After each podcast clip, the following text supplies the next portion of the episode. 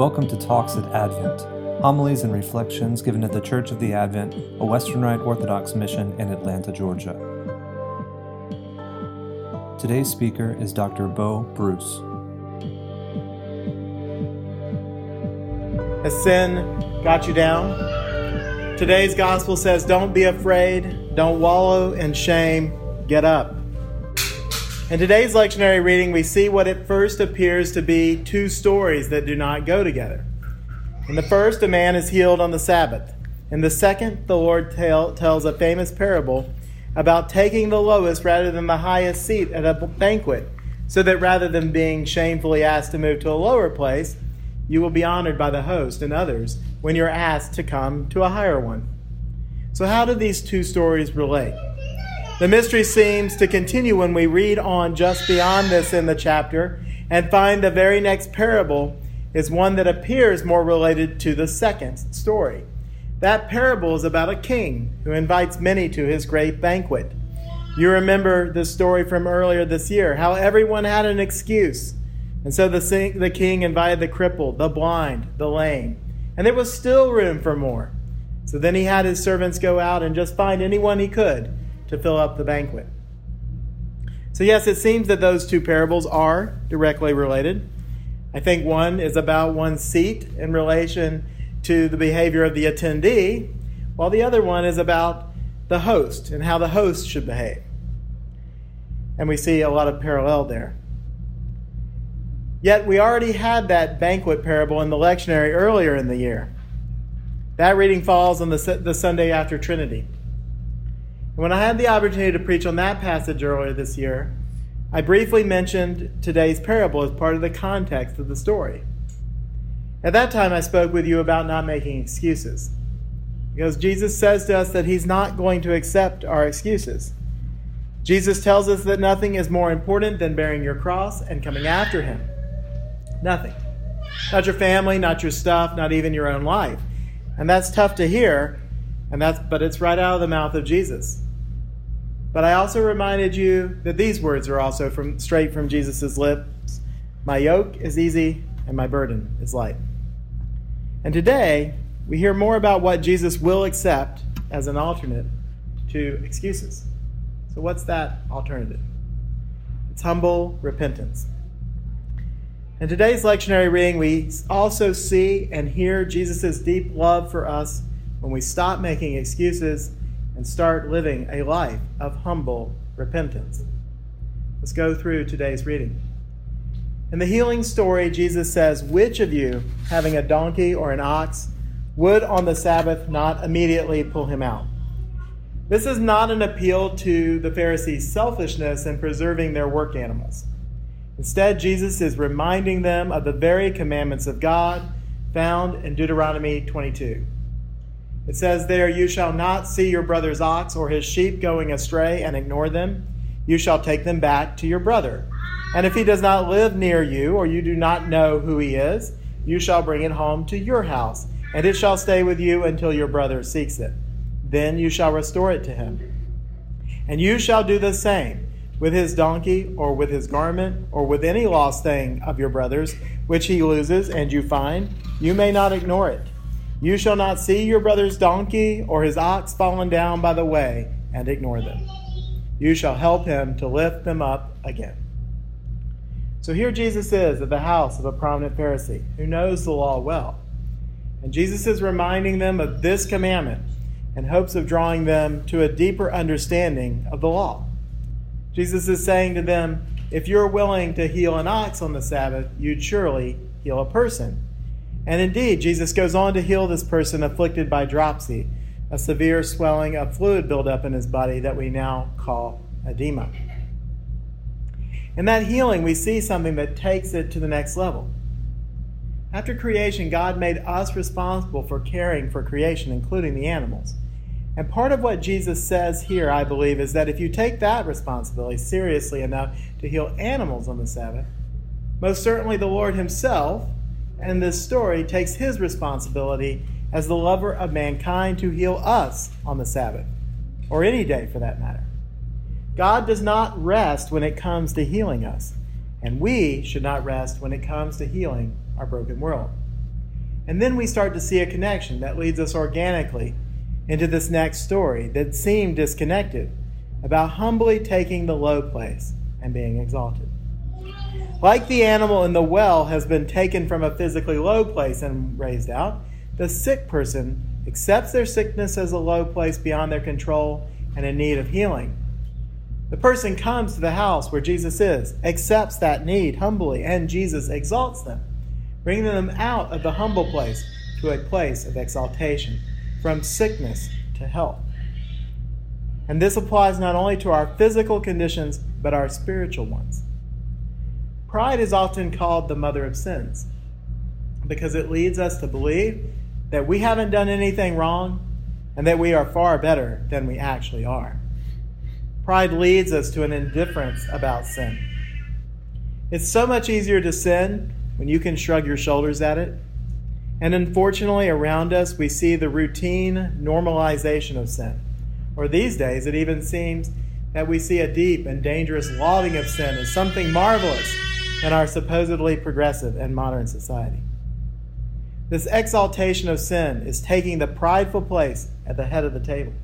Well, God will ask us one day to take a seat at the bottom. We have to fight against our pride. St. John Chrysostom says, Be ashamed when you sin. Don't be ashamed when you repent. Sin is the wound, repentance is the medicine.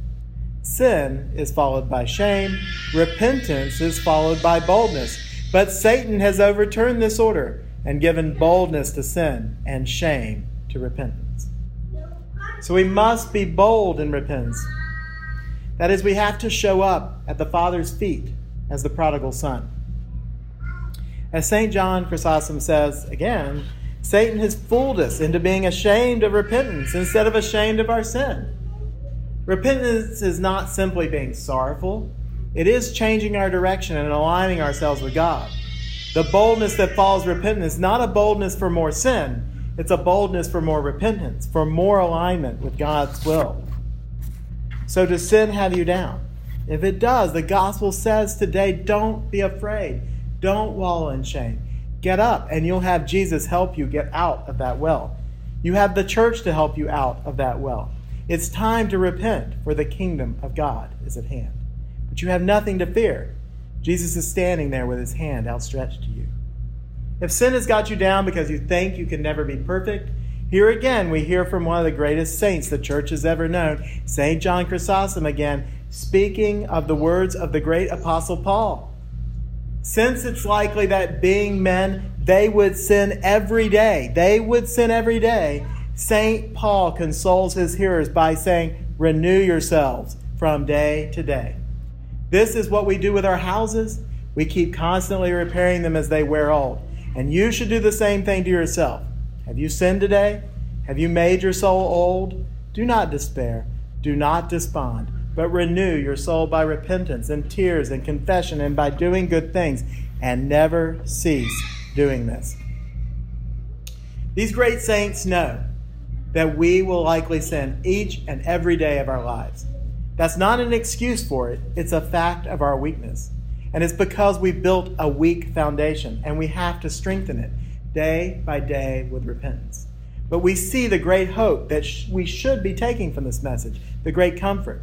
Our task is not to wallow in sin, despondent, in despair at our acts, and to give up. That's what Satan wants us to do, exactly what he wants us to do. Instead, we need to acknowledge our unworthiness privately with repentance and tears, and publicly with confession. We have to bring evil to light where the light can destroy it. What awaits us if we do? Jesus, as always, is the one that shows us. St. Athanasius of Alexandria said, The Son of God became man that we might become God, becoming by grace what God is by nature. Or as Peter says in his second letter, we have become partakers of the divine nature. It's important to emphasize that we do not become God in essence. God is one, holy, and completely transcendent of all creation, including humankind. However, God fully united himself with mankind, creating an intimacy with all humans that some Orthodox theologians argue is beyond what we shared with God in the Garden of Eden. There, God simply walked with us, but now God walks in us. Jesus is the second or the new Adam, and, but he's also the first. Jesus is a man as God created him, living freely in accordance with God's will and thereby free of sin, pure and holy. When Adam and Eve fell, their nature and our nature changed. In our fallen nature, we become slaves to sin and death. Christ is truly by nature everything that created man is. Yet Christ is not the fallen man. He was not subject to sin and death. And yet, by grace, Jesus became sin for us and humbled himself by becoming freely obedient to death, even death on a cross, as St. Paul tells us. To become everything we are in our fallen nature, that we could, as St. Athanasius say, become God.